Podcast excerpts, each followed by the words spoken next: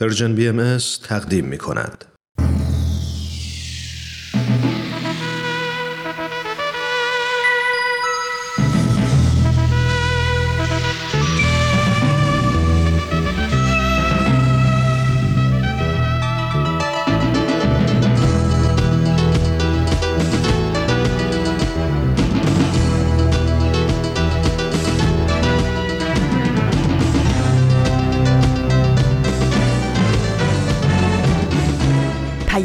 دوست. برنامه ای برای تفاهم و پیوند دلها.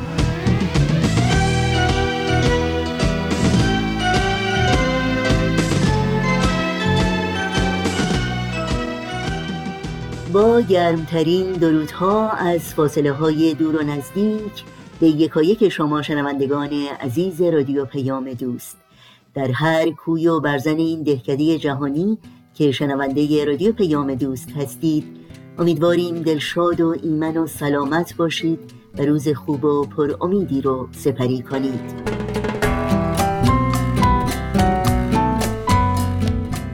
نوشین هستم و همراه با همکارانم میزبان پیام دوست امروز چهارشنبه پانزدهم مرداد ماه از تابستان 1399 خورشیدی برابر با پنجم ماه اوت 2020 میلادی.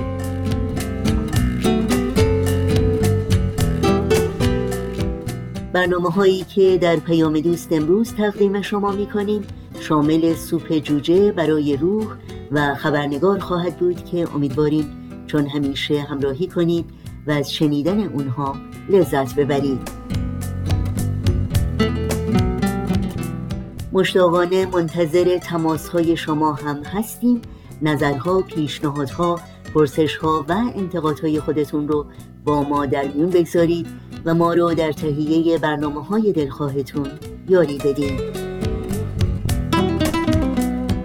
ایمیل آدرس ما هست info at persianbms.org شماره تلفن ما 001 703 671 828 828 و شماره واتساپ ما هست 001 240 560 24 14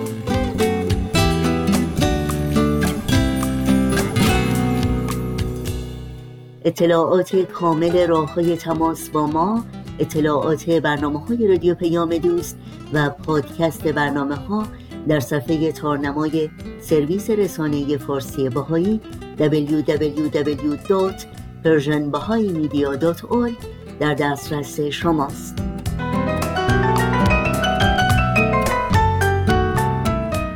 در شبکه های اجتماعی هم برنامه های رادیو پیام دوست رو زیر اسم Persian BMS دنبال بکنید و در کانال تلگرام با آدرس at Persian BMS با ما تماس بگیرید.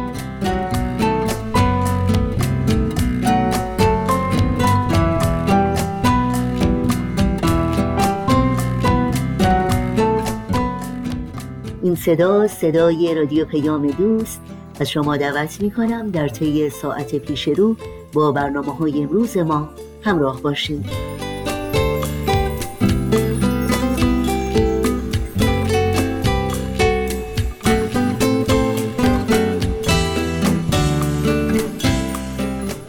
برنامه تازه از مجموعه سوپ جوجه برای روح آماده پخش هست.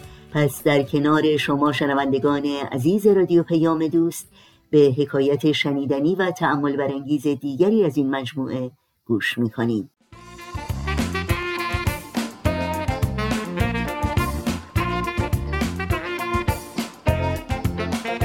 دوستای عزیز وقتتون به خیر و خوشی.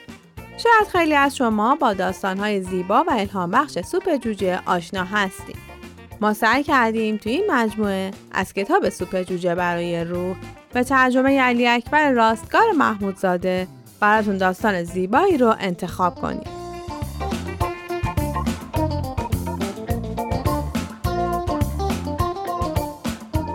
این داستان متهم به دزدی ادبی با ما همراه باشید.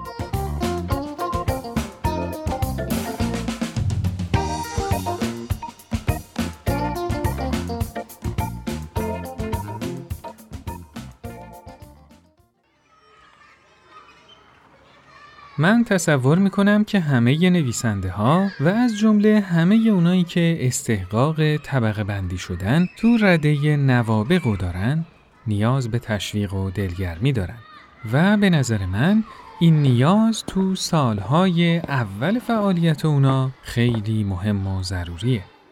من همیشه می‌دونستم که توانایی نوشتن رو دارم. اما این صرفاً به این معنی بود که فقط یک کمی بهتر از بقیه همکلاسیام می‌تونم بنویسم. تصور اینکه یه روزی بتونم انقدر خوب بنویسم که از طریق نوشتن امرار معاش کنم تو سالهای پایانی دوره راهنمایی و اوایل دوره دبیرستان به ذهنم خطور کرد. تو دبیرستان هاید پارک شیکاگو یه خانم معلمی بود که با تمرکز روی من این باور رو تو وجود من پرورش داد. که احتمالا یه روزی بتونم انقدر رو مهارت‌های نویسندگی اشراف پیدا کنم که این کار رو حرفه خودم قرار بدم. اسم این معلم مارگوریت برن بود و معلم زبان انگلیسی بود. نگفته پیداست که این درس شامل تدریس فنون شیوایی و صناعات ادبی هم می‌شد. خانم برن هر آموزشی که به من می‌داد دقیقا همون آموزشی بود که به بقیه دانش آموزا می‌داد. تنها فرقی که وجود داشت این بود که منو تشویق می‌کرد که نوشته هامو که اون موقع عمدتا شعر بود ارائه بدم. چند وقت بعد روزنامه شیکاگو تریبون در کمال تعجب نه تنها چندتایی از اشعار منو تو روزنامهش چاپ کرد بلکه یه مبلغی پولم بابت این کار به من پرداخت کرد. البته این کاری که اونا کردن می‌تونست دال بر تقدیر و تشکر از یه نویسنده خبره محسوب بشه. علاوه بر این سردبیر این روزنامه یه نامه محرمانه به خانم برن نوشته بود. سرکار خانم برن با سلام. اخیرا اشعار یکی از شاگردان شما در روزنامه شیکاگو تریبون به چاپ رسیده. با توجه به اینکه سطح مطالب چاپ شده به نام این دانش آموز خیلی حرفه‌ایه به همین خاطر از شما خواهش می‌کنم در مورد احتمال دزدی ادبی دانش آموزی به نام استیو آلن تحقیق کنید و نتیجه رو به ما اعلام کنید. با تشکر از همکاری شما سردبیر روزنامه شیکاگو تریبون بله سردبیر روزنامه شک کرده بود که نکنه من تو مطالبم دزدی ادبی کرده باشم سوء زن سردبیرم از اون جایی بود که نمی‌تونست به این راحتی باور کنه که یه پسر 17 ساله توانایی نوشتن مطالبی تو اون سطح حرفه‌ای رو داشته باشه. وقتی که خانم برن متن نامه رو به من نشون داد، از خوشحالی سر از پا نمیشناختم. نامه بسیار دلگرم کننده ای بود. این نامه باعث شد که با خودم فکر کنم که نکنه منم یه نویسنده واقعی شده باشم.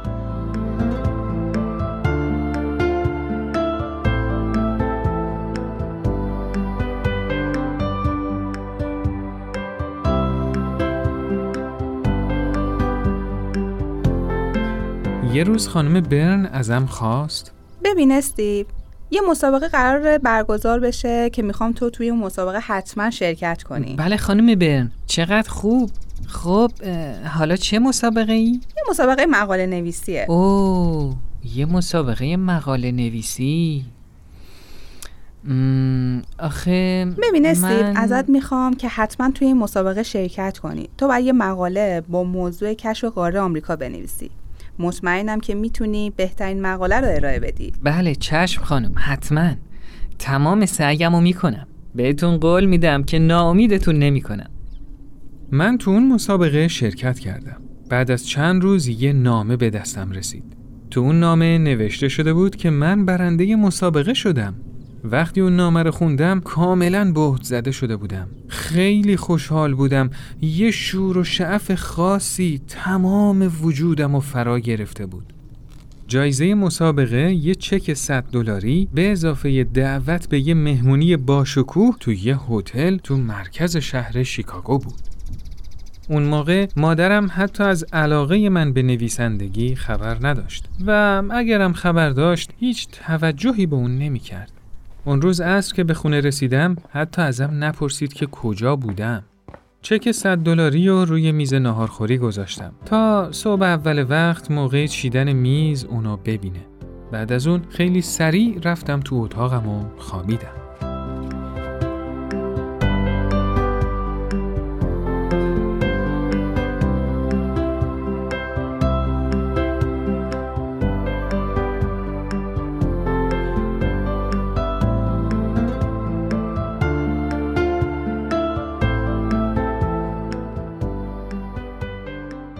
چه که براتون گفتم نشون دهنده اهمیت خارق‌العاده دقت، توجه و تشویق جوونا به تقویت و تمرین استعدادهای نهفتشونه.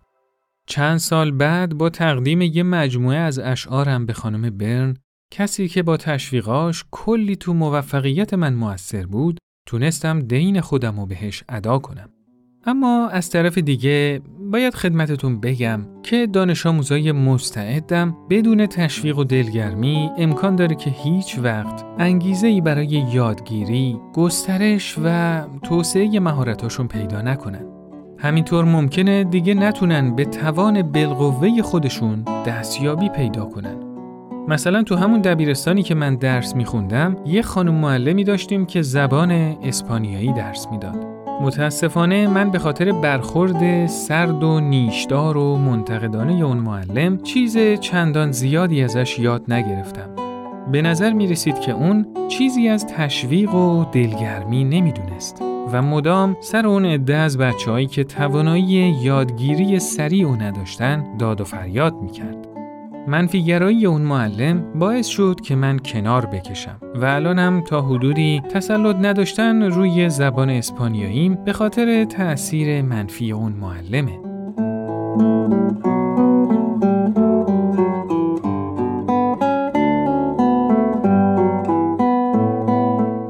من از مدتها قبل یاد گرفتم که انسان می‌تونه از رفتار نادرست دیگران درسای خوبی یاد بگیره.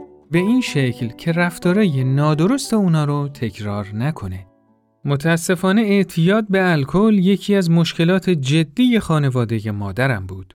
من انقدر زیاده روی اونا رو تو مصرف نوشیدنیای الکلی دیده بودم که هیچ وقت توی عمرم علاقه به خوردن نوشیدنیای الکلی نداشتم. و همینطور متاسفانه مادر بیچارم روزی دو بسته سیگار می‌کشید. دیدن لایه های بی انتهای دود سیگار تو اتاق صرفه های اون زیر سیگاری های مملو از خاکستر و تحسیگار و استشمام دود زننده سیگار تو هر گوشه ای از اتاق و حتی روی لباسام باعث شد که هیچ وقت توی عمرم لب به سیگار نزنم.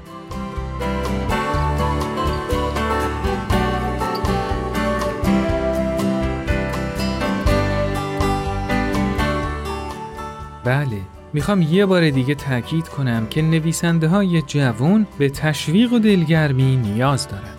من تحت تأثیر خانم برن یه عمر از نگارش کتاب، سرودن اشعار و نوشتن نمایشنامه های تلویزیونی لذت بردم. و حدس بزنید که چی؟ که حتی یک کلمه از نوشته هامو از کسی ندزدیدم.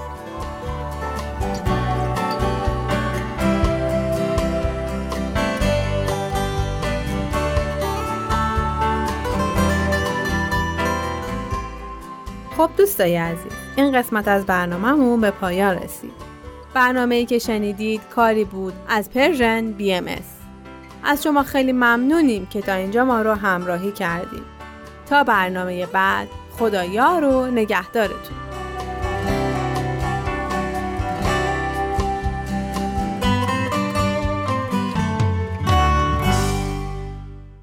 با برنامه این هفته سوپ جوجه برای روح از رادیو پیام دوست همراه بودید.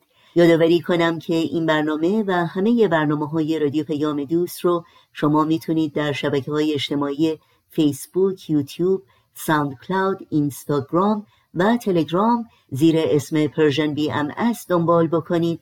مشترک رسانه ما باشید و نظرهاتون رو با ما سهیم بشید. آدرس تماس با ما در کانال تلگرام هست at persianbms کانتکت. با قطعه موسیقی برنامه های امروز رادیو پیام دوست رو ادامه میدیم تو به جای منم داری زنج می‌کشی. یکی عاشقته که تو عاشقشی. تو به جای منم پر غصه شدی. نزا خسته بشم نگو خسته شدی. نگران منی که نگیر دلم. واسه دیدن تو داره میره دلم. نگران منی مثل بچگیام تو خودت می‌دونی من ازت چی می‌خوام. مگه میشه باشی و تنها بمونم؟ محاله بذاری محاله بتونم.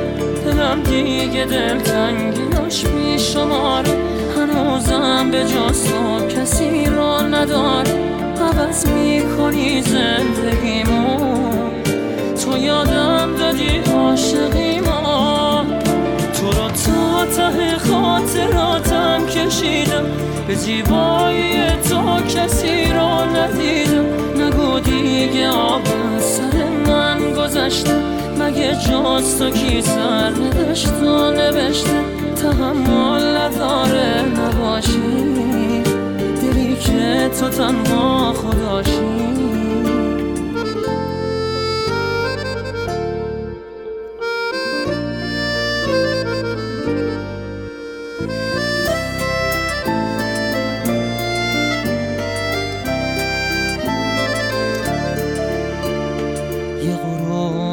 یخی یه ستاره سر. یه شب از همه چی به خدا گله کرد. یه دفعه به خودش همه چی رو سپرد. دیگه گریه نکرد فقط حاصله کرد. نگران منی به تو قرص دلم. تا کنار منی نمیترس دلم. بغلم کن ازم. همه چی ما بگی. بزا گریه کنم پیش تو برسی مگه میشه باشی و تنها بمونم؟ محاله بذاری محاله بتونم. دلم دیگه دلتنگیاش میشماره هنوزم به جاستو کسی را نداره عوض می‌کنی زندگیمو. تو یادم دادی عاشقی ما. تو رو تا ته خاطراتم کشیدم. به زیبایی تو کسی رو ندیدم. نگو دیگه آب سر من گذشته. مگه جاست تو کی سر نوشت و نوشته؟ تحمل نداره نباشی. دلی که تو تنها خداشی. تنها و حالا این شما شنوندگان عزیز رادیو پیام دوست این ما و این هم خبرنگار. خبرنگار.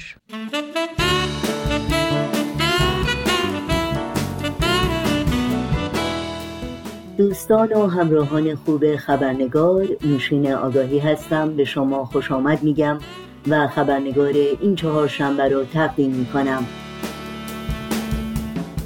در بخش گزارش ویژه خبرنگار امروز مروری داریم بر بیانیه اخیر جامعه جهانی بهایی.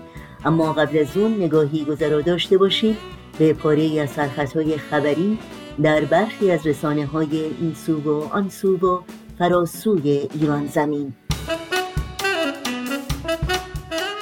مخالفت با مرخصی استعلاجی رزوانه احمد خانبگی فعال مدنی زندانی در ایران. سازمان عفو بین الملل می‌گوید حکومت ایران بارها هشدارهای مکرر مقامات زندانها درباره شیوع ویروس کرونا را نادیده گرفت و بازداشت و اجرای حکم بیش از پنجاه فعال مدنی ترک در یک ماه.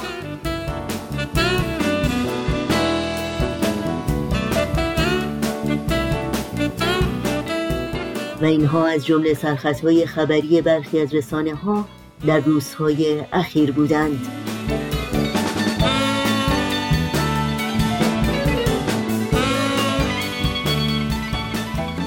و ما در حالی که چند روز گذشته ششتن از پیروان آین بهایی که در یمن توسط مقامات حوسی در منطقه صنعا برای چندین سال صرفاً به دلیل اعتقادات مذهبیشان زندانی شده بودند آزاد می شوند هر روز تعداد بیشتری از شهروندان بهایی در ایران زندانی و به طور روزافزونی مورد آزار و اذیت قرار می‌گیرند. در بیانیه اخیر جامعه جهانی بهایی که از افزایش آزار و اذیت علیه بهایان ایران خبر می‌دهد آمده است. از ابتدای سال 2020 میلادی و علا رغم تداوم بحران بهداشتی مقامات حکومتی ایران پیگرد غذایی بهایان را که به دلیل اعتقادات مذهبی آنان است تشدید کردند و بیش از صد بهایی را در استانهای بوشهر، فارس، اصفهان، کرمان، خراسان جنوبی، تهران و یزد هدف قرار دادند. علاوه بر این با وجود درخواستهای بین المللی برای آزادی زندانیان وجدان به دلیل بیماری همگیر کرونا هنوز تعدادی از بهایان در حبس به سر می‌برند. این بیانیه همچنین از موج حمایت کشورهای اروپایی از بهایان آزار دیده در ایران خبر می دهد و می نویسد وزیر امور خارجه کشور لوکزامبورگ آقای ژان آسلبورن در نامه خطاب به محمد جواد ظریف وزیر امور خارجه ایران تشدید آزار و اذیت بهایان ایران بزرگترین اقلیت غیر مسلمان این کشور را محکوم کرده است این نامه نمونه از موج جدید حمایت از بهایان ایران توسط اعضای پارلمان اروپا همچنین تعداد زیادی از نمایندگان مجلس و چهره های برجسته در کشورهای آلمان، نروژ، سوئد، انگلستان، فنلاند و ایرلند است.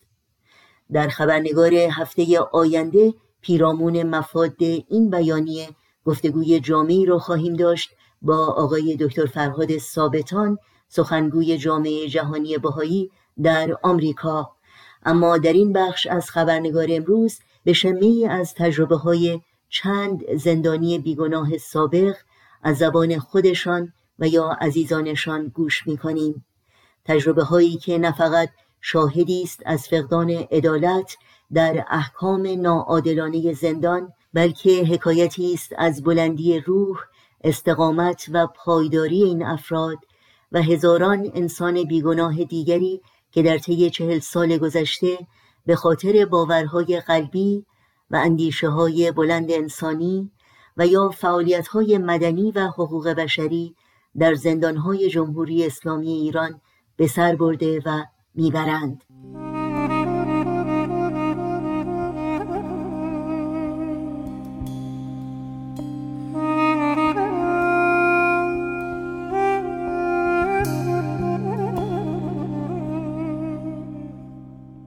یک روز زمستانی وقتی از سر کار به منزل برگشتم خبردار شدم که از طرف دادگاه انقلاب تبریز نامه احزاریهی برایم فرستاده شده و جهت پاسخگویی به پاری سوالات مرا خواستند. وقتی که به دادگاه انقلاب مراجعه کردم چند ساعت مورد بازجویی قرار گرفتم.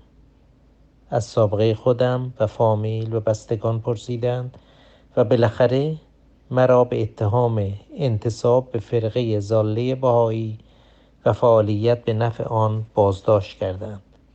که این بازداشت من ده ماه طول کشید.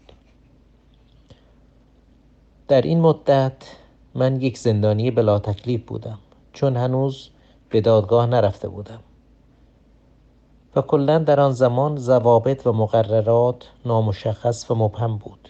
یک زندانی نمی‌توانست حدس بزند که آزاد شدنی است یا اعدام شدنی.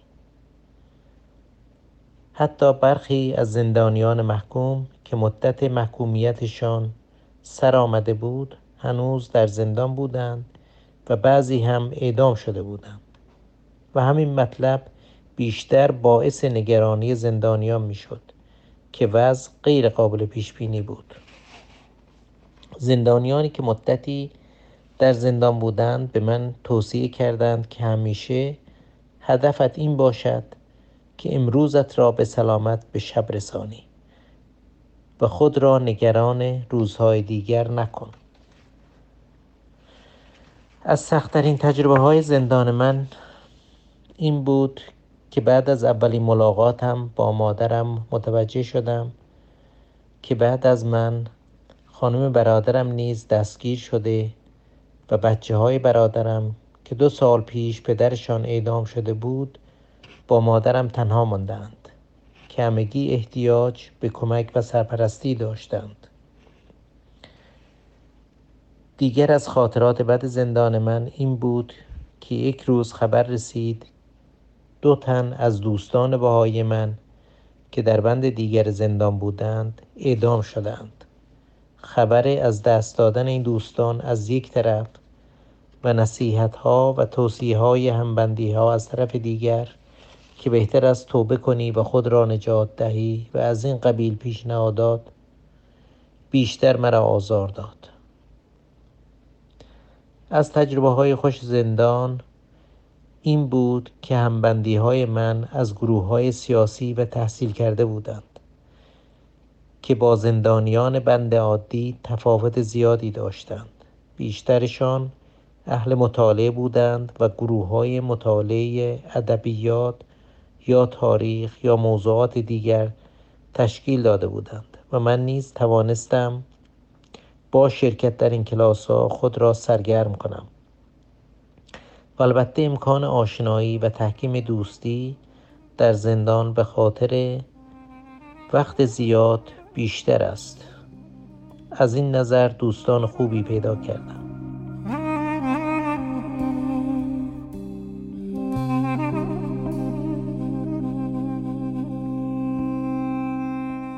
خودم تجربه زندان بودن رو ندارم ولی دوست دارم براتون از یکی از خاطراتم و زندانی شدن عزیزترین کسانم صحبت کنم براتون.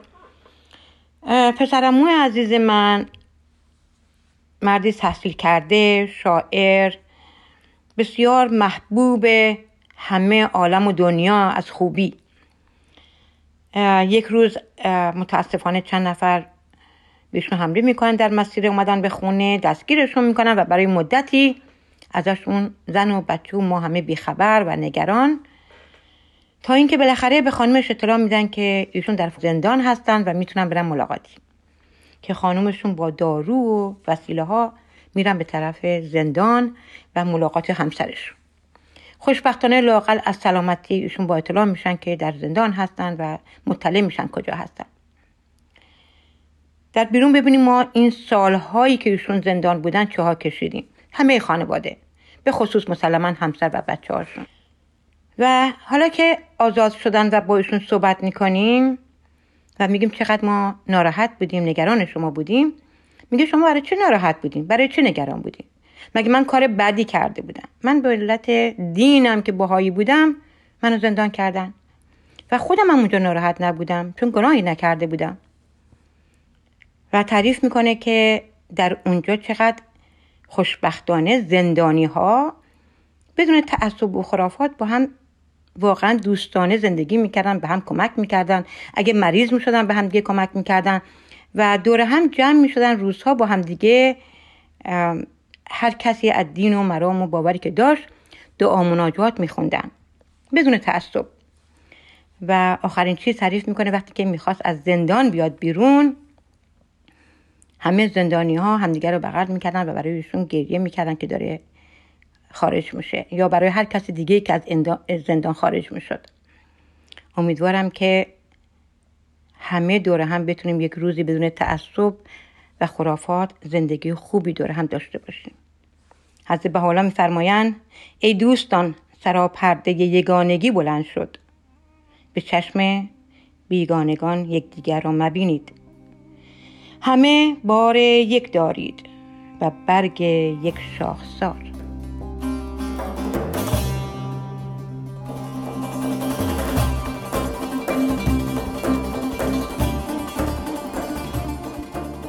خب من بعد از اینکه با همسرم که بهایی هست ازدواج کردم از ایران خارج شدم و سالها خارج از ایران در اروپا و آمریکا زندگی کردم و بعد شرایطی پیش اومد که می‌خواستم مادرم رو ببینم به خاطری که ایشون به شدت مریض بودن و نگران این بودم که مبادا همونطوری که در قربت و در مهاجرت پدرم رو از دست دادم بدون اینکه بتونم ایشون رو ببینم نکنه. همین اتفاق در مورد مادرم بیفته. بنابراین تصمیم گرفتم که روانه ایران بشم و مادرم رو ببینم. به محض اینکه به ایران رسیدم توی فرودگاه امام خمینی پاسپورت من رو گرفتن و بعد از مدتی بازجویی و سوال و جواب من رو به زندان اوین فرستادن. یک هفته در انفرادی بودم و مدت دیگری هم در بند عمومی. تجربه زندان انفرادی واقعا می‌تونم بگم یک تجربه مهیبی بود.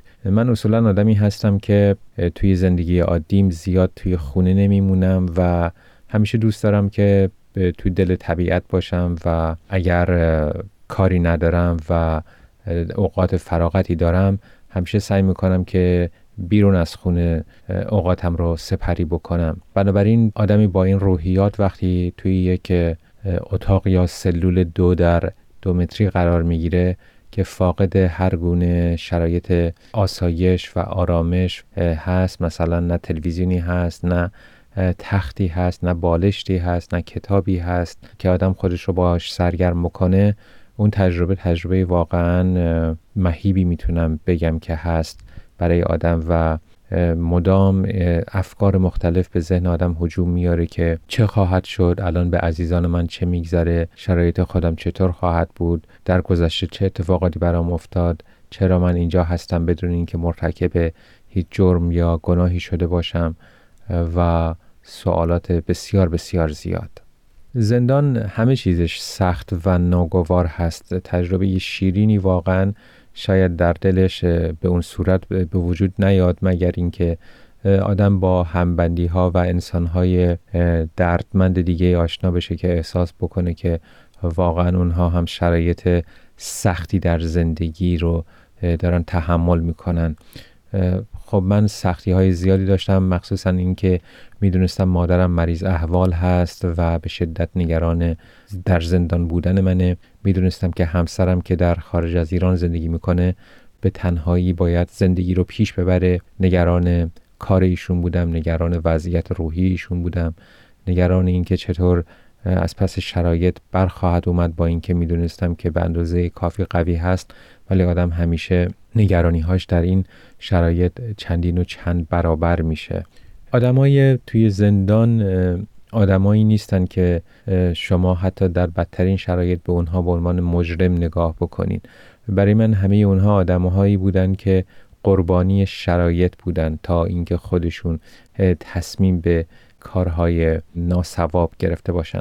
آدم های مختلفی اونجا بودن آدم هایی که درد مشترکشون در زندان بودن بود با پیشینه های مختلف با وضعیت های خانوادگی مختلف ولی در مجموع همه داره خسائل انسانی خوبی بودن و افرادی که من باشون در تماس بودم اینها همه واقعا قربانی اون شرایطی بودن که جامعه و حکومت بهشون تحمیل کرده بود.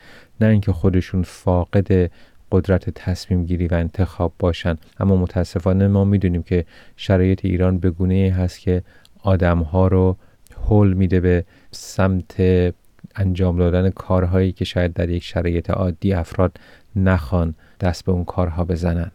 اونچه که در زندان آدم رو امیدوار می‌کنه اینه که فکر بکنه که آدم هایی که براش عزیز هستن و بیرون از زندان هستن خوب و قوی هستند و در زندان بودن آدم خللی بر روحیه اونها وارد نمی‌کنه. یعنی خود زندانی خود فرد زندانی بیشتر امیدواره که دیگرانی که بیرون از زندان هستن قوی بمونن و بتونن که از پس شرایط سخت زندان بر بیان و می‌تونن از اون شرایط عبور بکنن و غیر از اونها امیدی که من داشتم این بود که فکر می‌کردم به هر حال اون هم یک مقطعی از زندگی که خواهد گذشت و شاید خداوند برای من مقدر کرده که اون شرایط بسیار سخت رو هم تحمل بکنم و درونم قویتر و مستحکمتر بشه نسبت به دنیای اطرافم.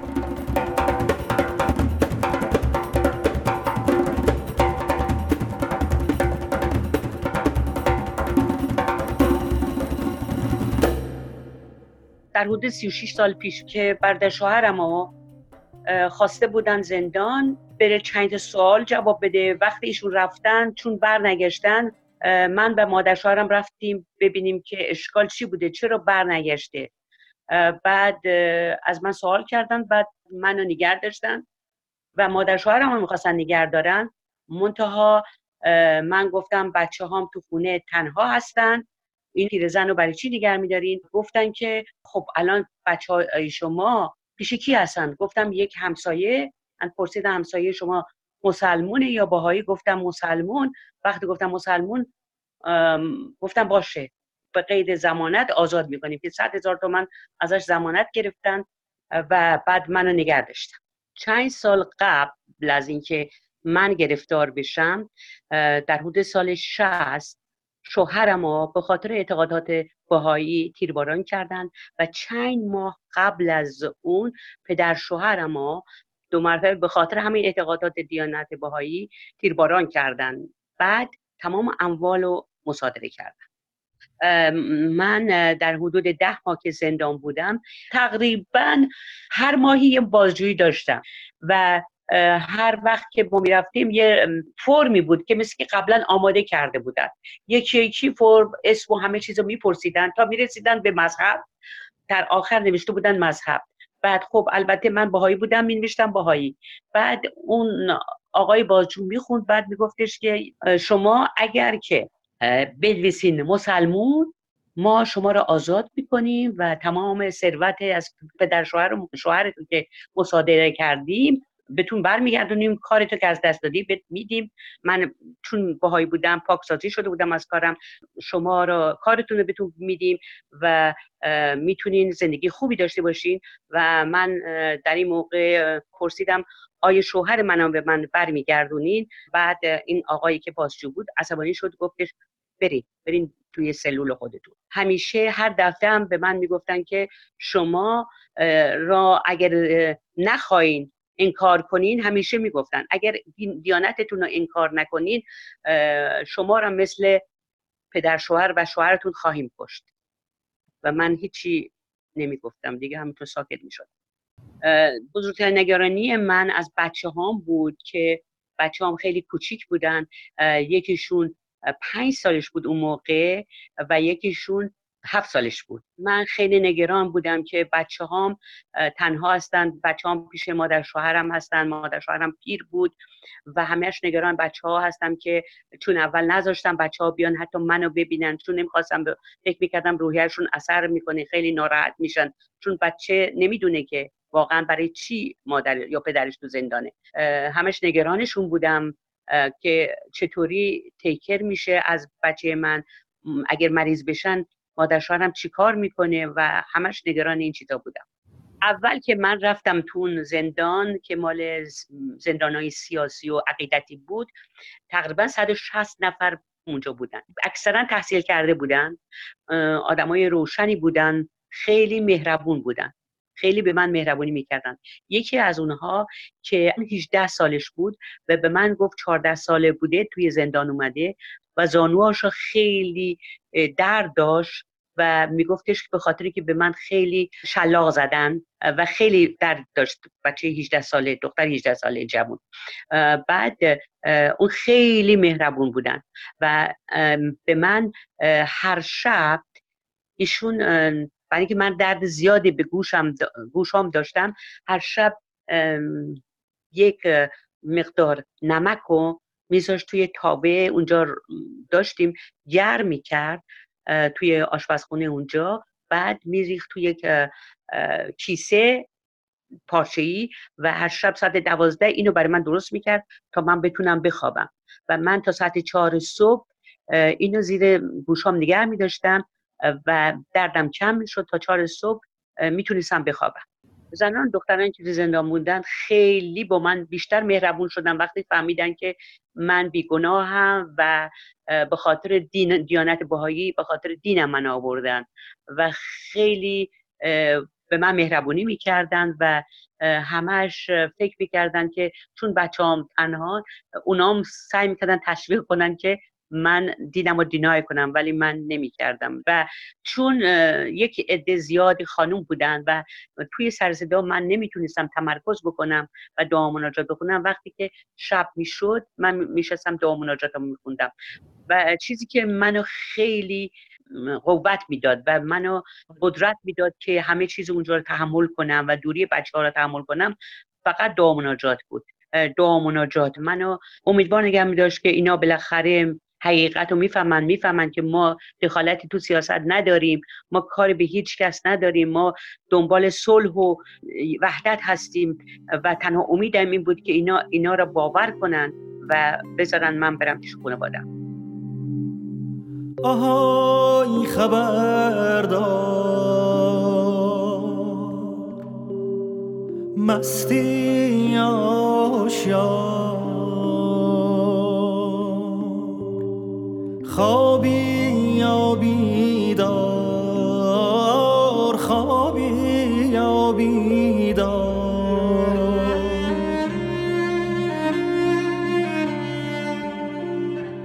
تو شب سیاه تو شب تاریک از چپ و از راست از دور و نزدیک یه نفر داره جار می‌زنه جار.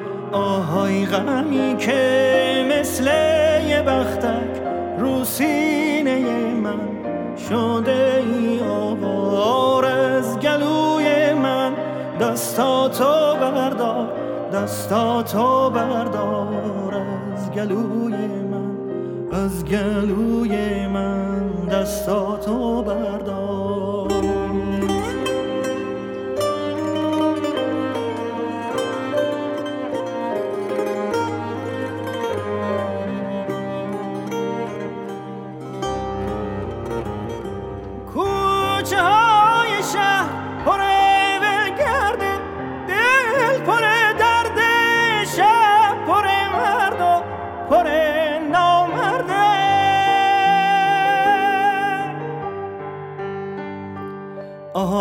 خبردار آهای خبردار باغ داریم تا باغ یکی غرق گل یکی پر خار مرد داریم تا مرد یکی سر کار یکی سر بار آهای خبردار یکی سر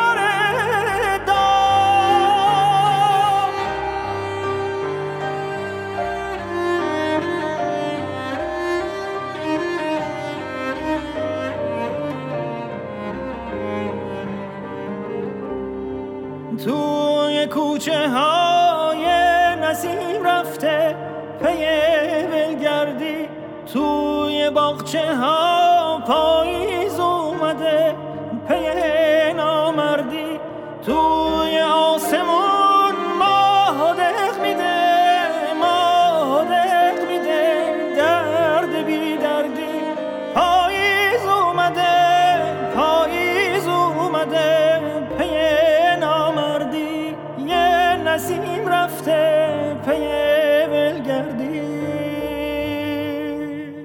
شنوندگان عزیز در این دقایق پایانی برنامه های امروز رادیو پیام دوست از شما دعوت می کنم حتما سری به صفحه تارنمای ما www.persianbahaimedia.org بزنید و اطلاعات راه های تماس با رادیو پیام دوست اطلاعات برنامه های ما و پادکست برنامه ها رو جستجو کنید. تو شب سیاه تو شب تاریک از چپ و از راست از دور و نزدیک. یه نفر داره جار می‌زنه جار.